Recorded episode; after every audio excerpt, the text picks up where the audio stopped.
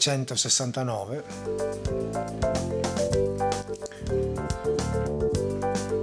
il mondo del rock esce improvvisamente dagli anni 60 e si proietta nel decennio successivo. Perché dapprima agli inizi del mese negli Stati Uniti, poi verso la fine anche in Gran Bretagna, esce All Out Love,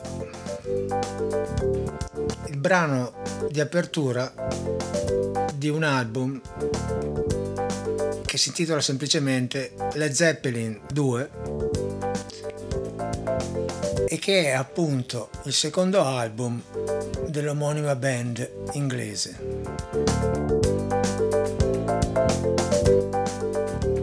Ciao a tutti e benvenuti alla ventiduesima puntata di Molliche d'ascolto. Esistono nella musica, diciamo così, non accademica, dei brani che segnano il passaggio tra un periodo e un altro come appunto dicevo poc'anzi. E ora Lot Love è uno di questi, perché concepito alla fine degli anni 60 praticamente contiene in sé tutto quello che sarà il successivo sviluppo del rock nel decennio che si stava aprendo in quel momento.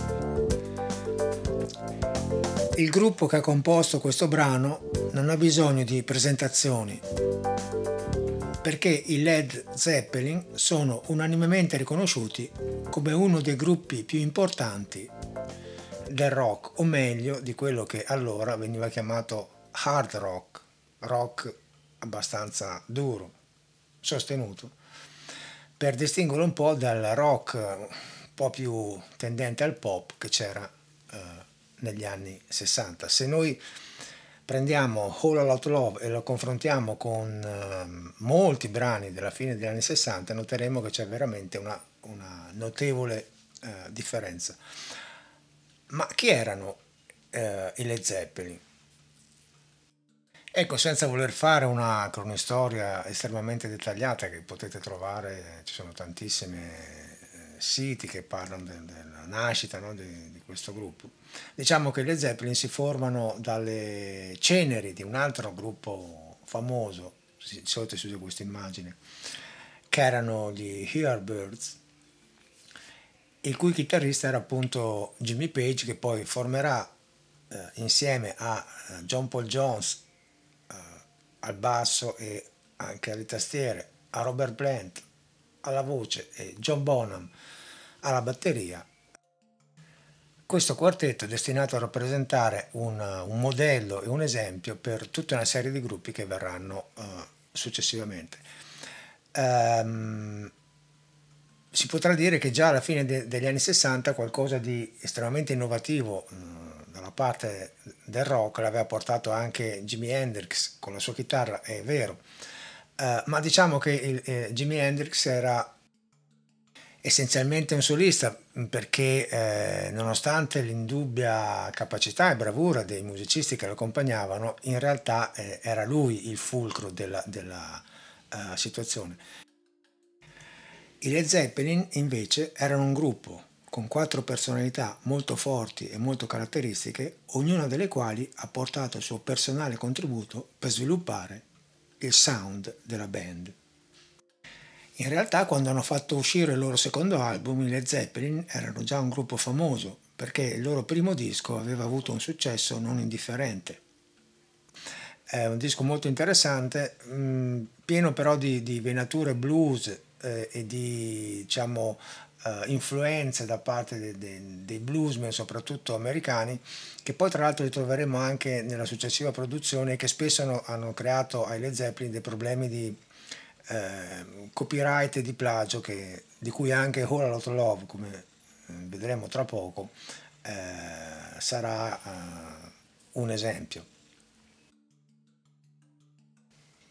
Le Zeppelin 2 è stato registrato, diciamo così, on the road, nel senso che i Zeppelin hanno praticamente inciso mentre erano in tournée tra una città e l'altra e, e l'hanno fatto uscire eh, di corsa perché le richieste erano fortissime, erano talmente eh, forti le prenotazioni che la casa discografica all'Atlantica fece uscire in alcuni paesi, tra cui l'Italia, eh, il, il, disco con una copertina provvisoria perché eh, non, ha, non, avevano fatto in tempo a stampare la copertina, per cui eh, si narra che chi eh, andava a comprare eh, il disco ricevesse il disco con una copertina bianca e un buono per poter poi successivamente andare a ritirare la copertina ehm, definitiva.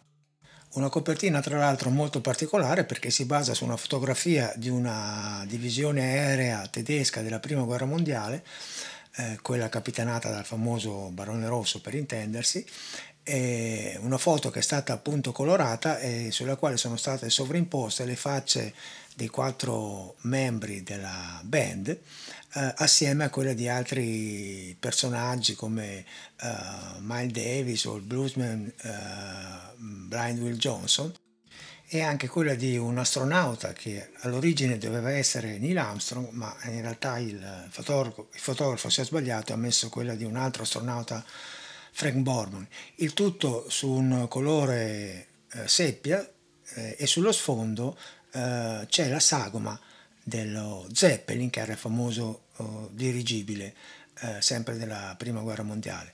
Una copertina molto importante e molto iconica che è una delle più famose della storia della musica rock.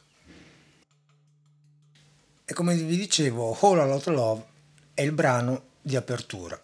E perché questo brano è diventato così eh, importante? Perché contiene in sé molte delle caratteristiche della musica rock, che vedremo.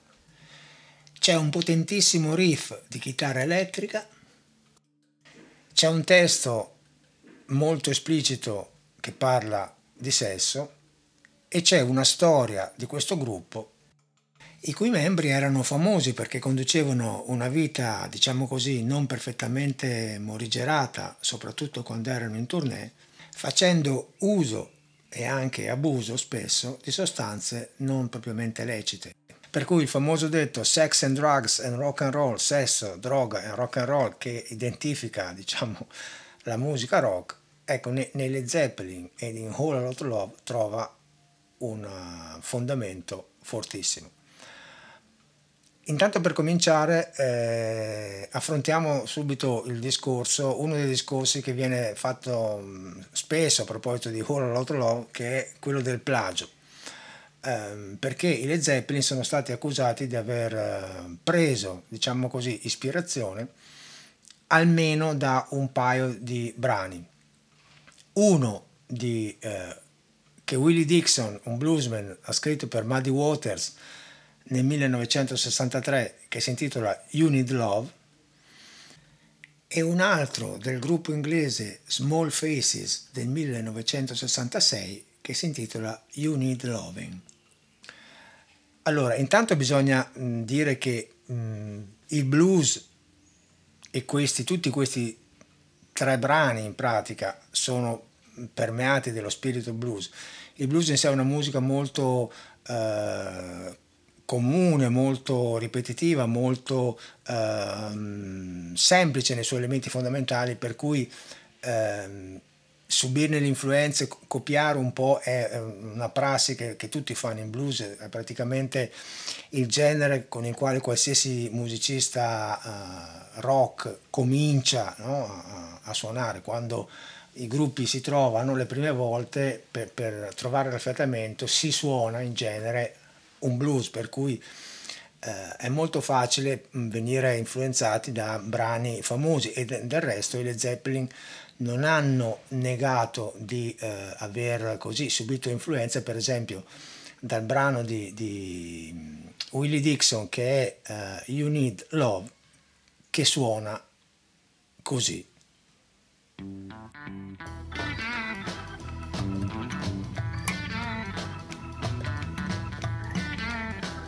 You got yarning, and I got bunny.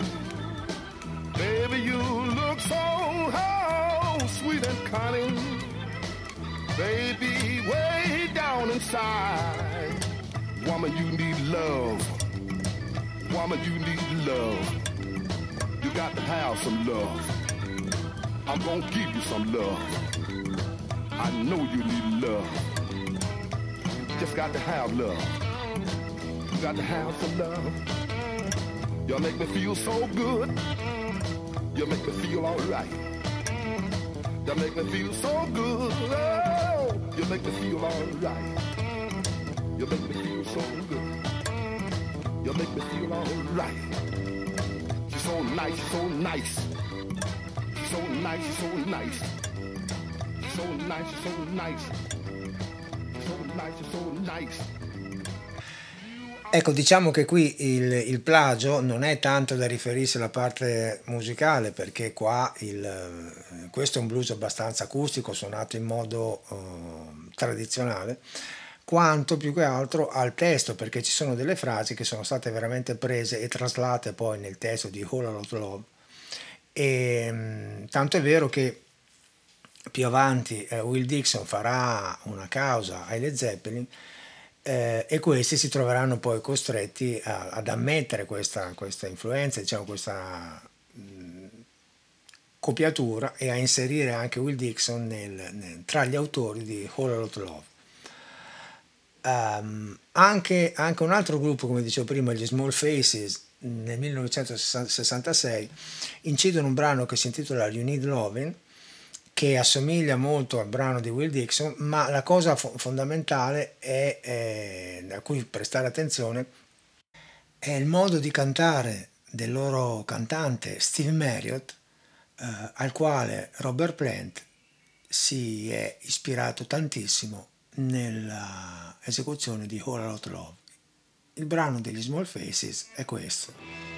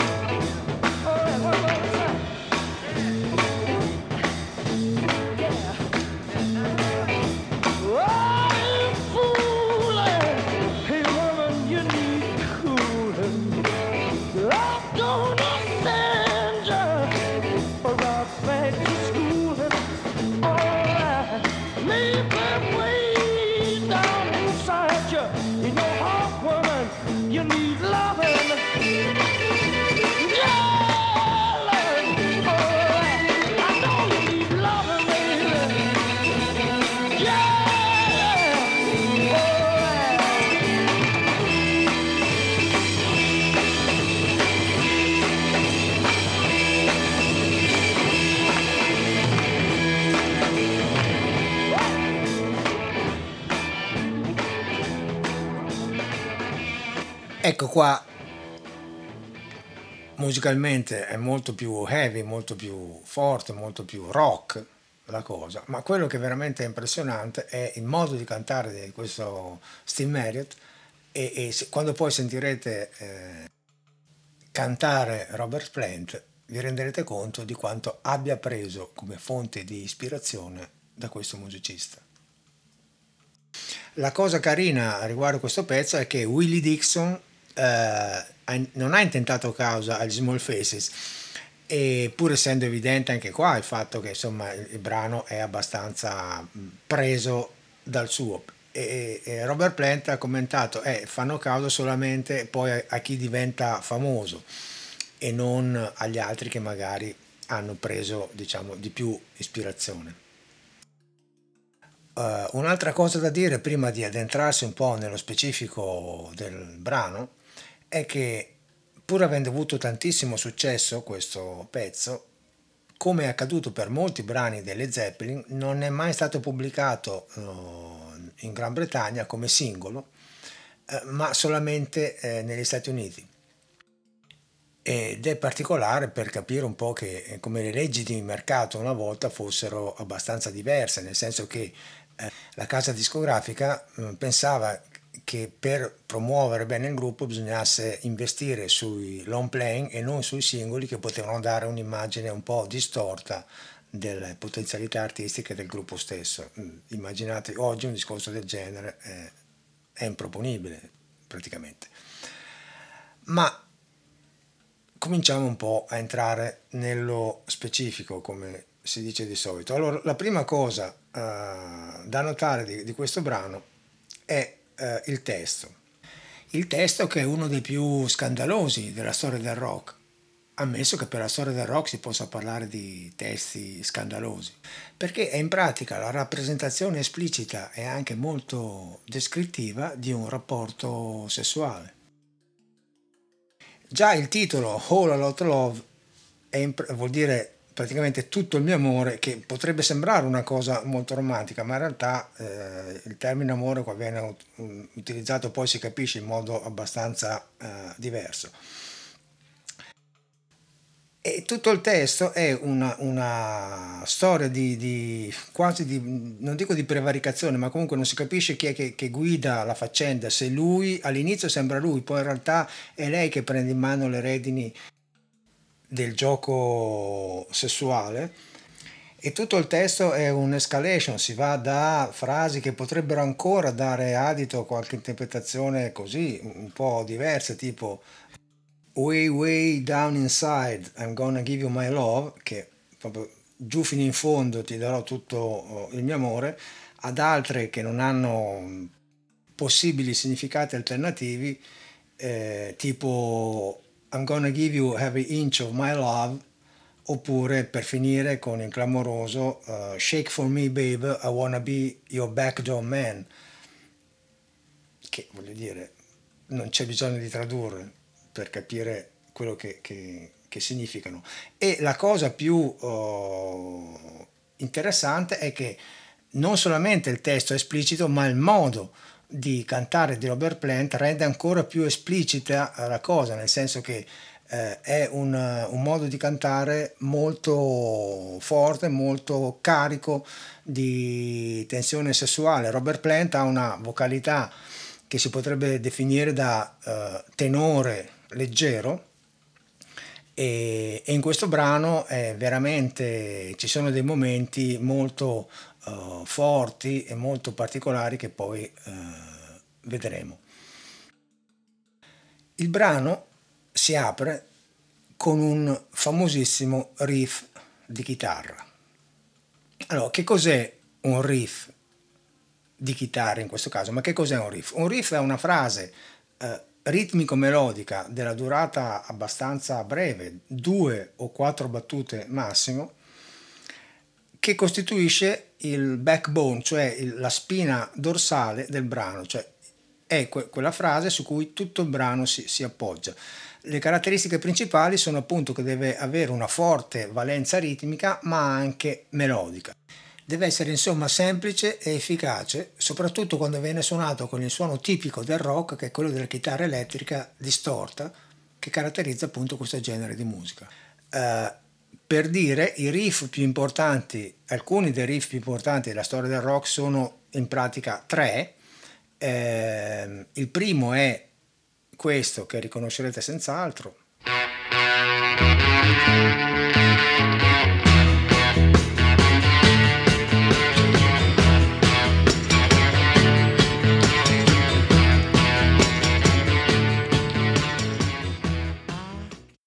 L'altro altrettanto famoso, che altrettanto senz'altro riconoscerete, è questo.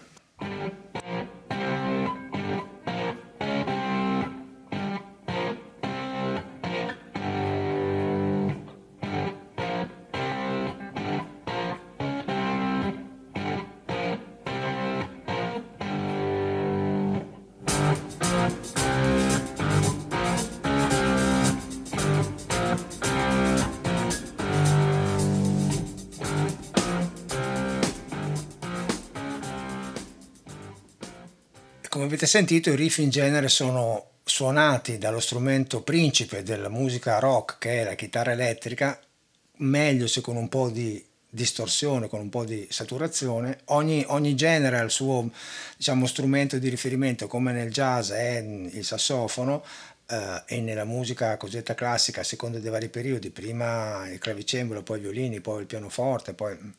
Nella musica rock è eh, la chitarra elettrica. Il riff di apertura di, di Whole a Lot Love è il terzo riff per importanza della storia del rock ed è questo.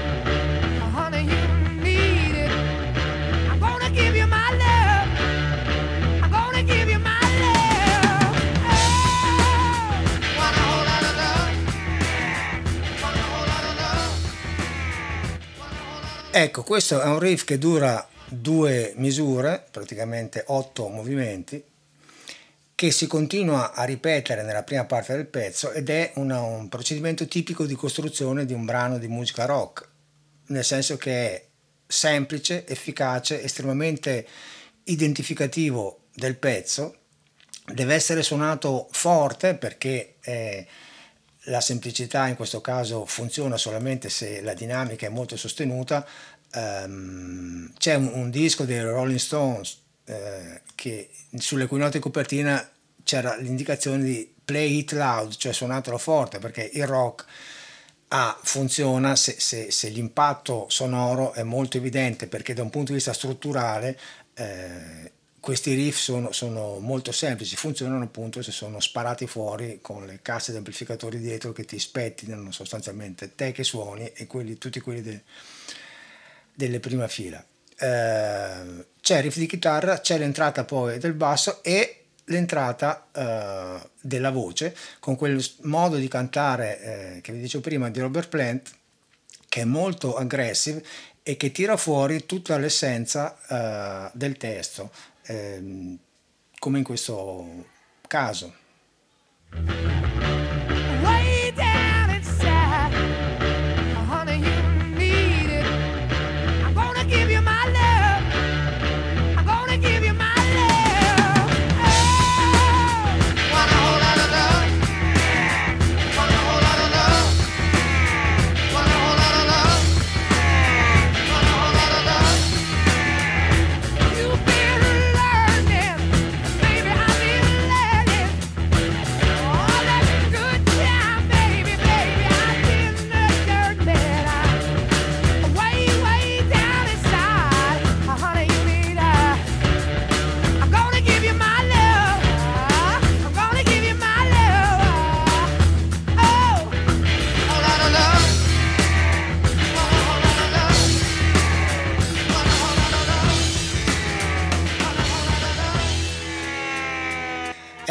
Vocalità tipicamente rock, una vocalità che noi ad esempio eh, in Italia non abbiamo nel nostro uh, DNA.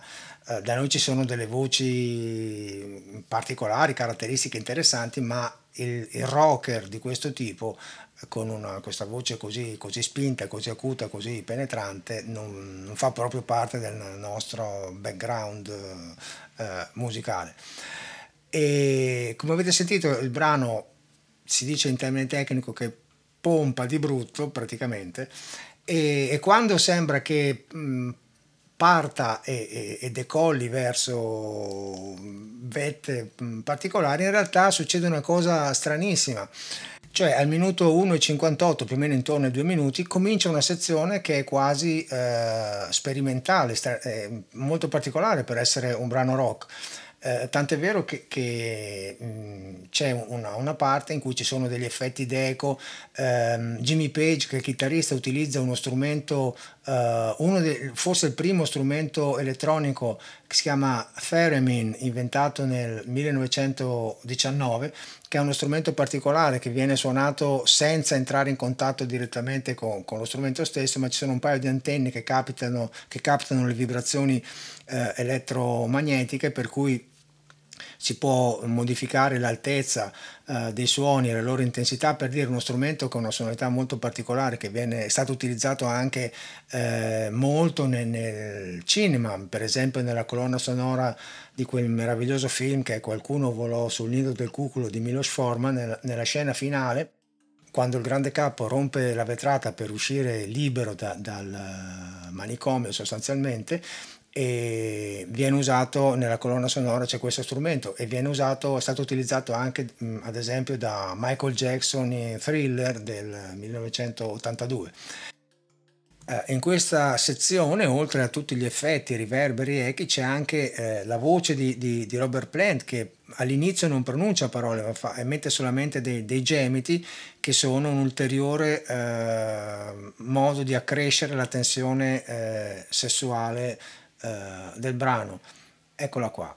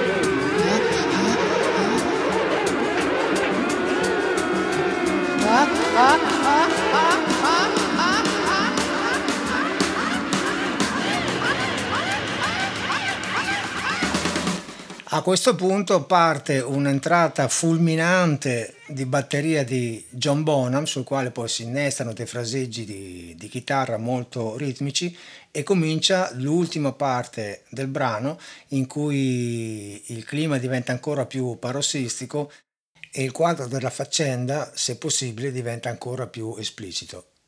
Eccolo qua.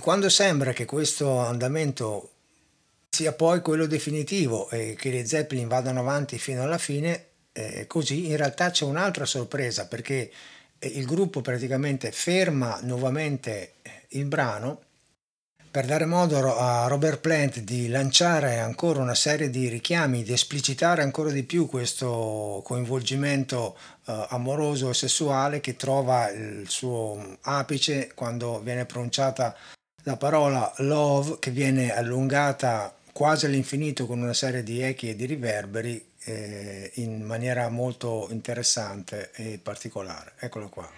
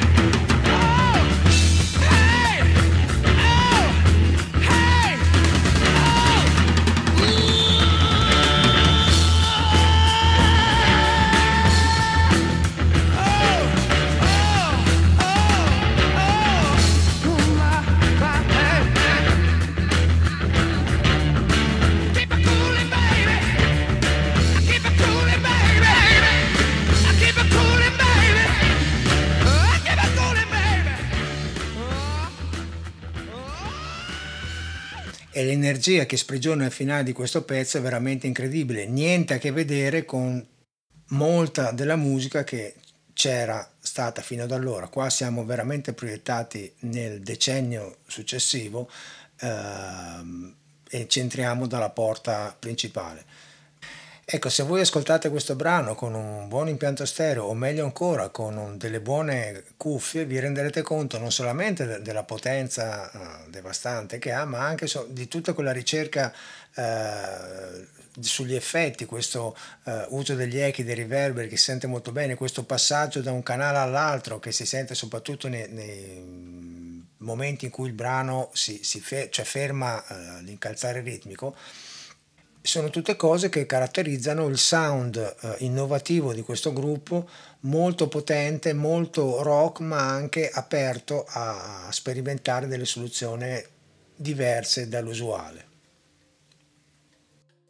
I Led Zeppelin e questo brano sono stati praticamente il viatico per tutta una serie di, di, di gruppi e di brani musicali che poi negli anni successivi hanno caratterizzato la, la scena eh, della musica rock.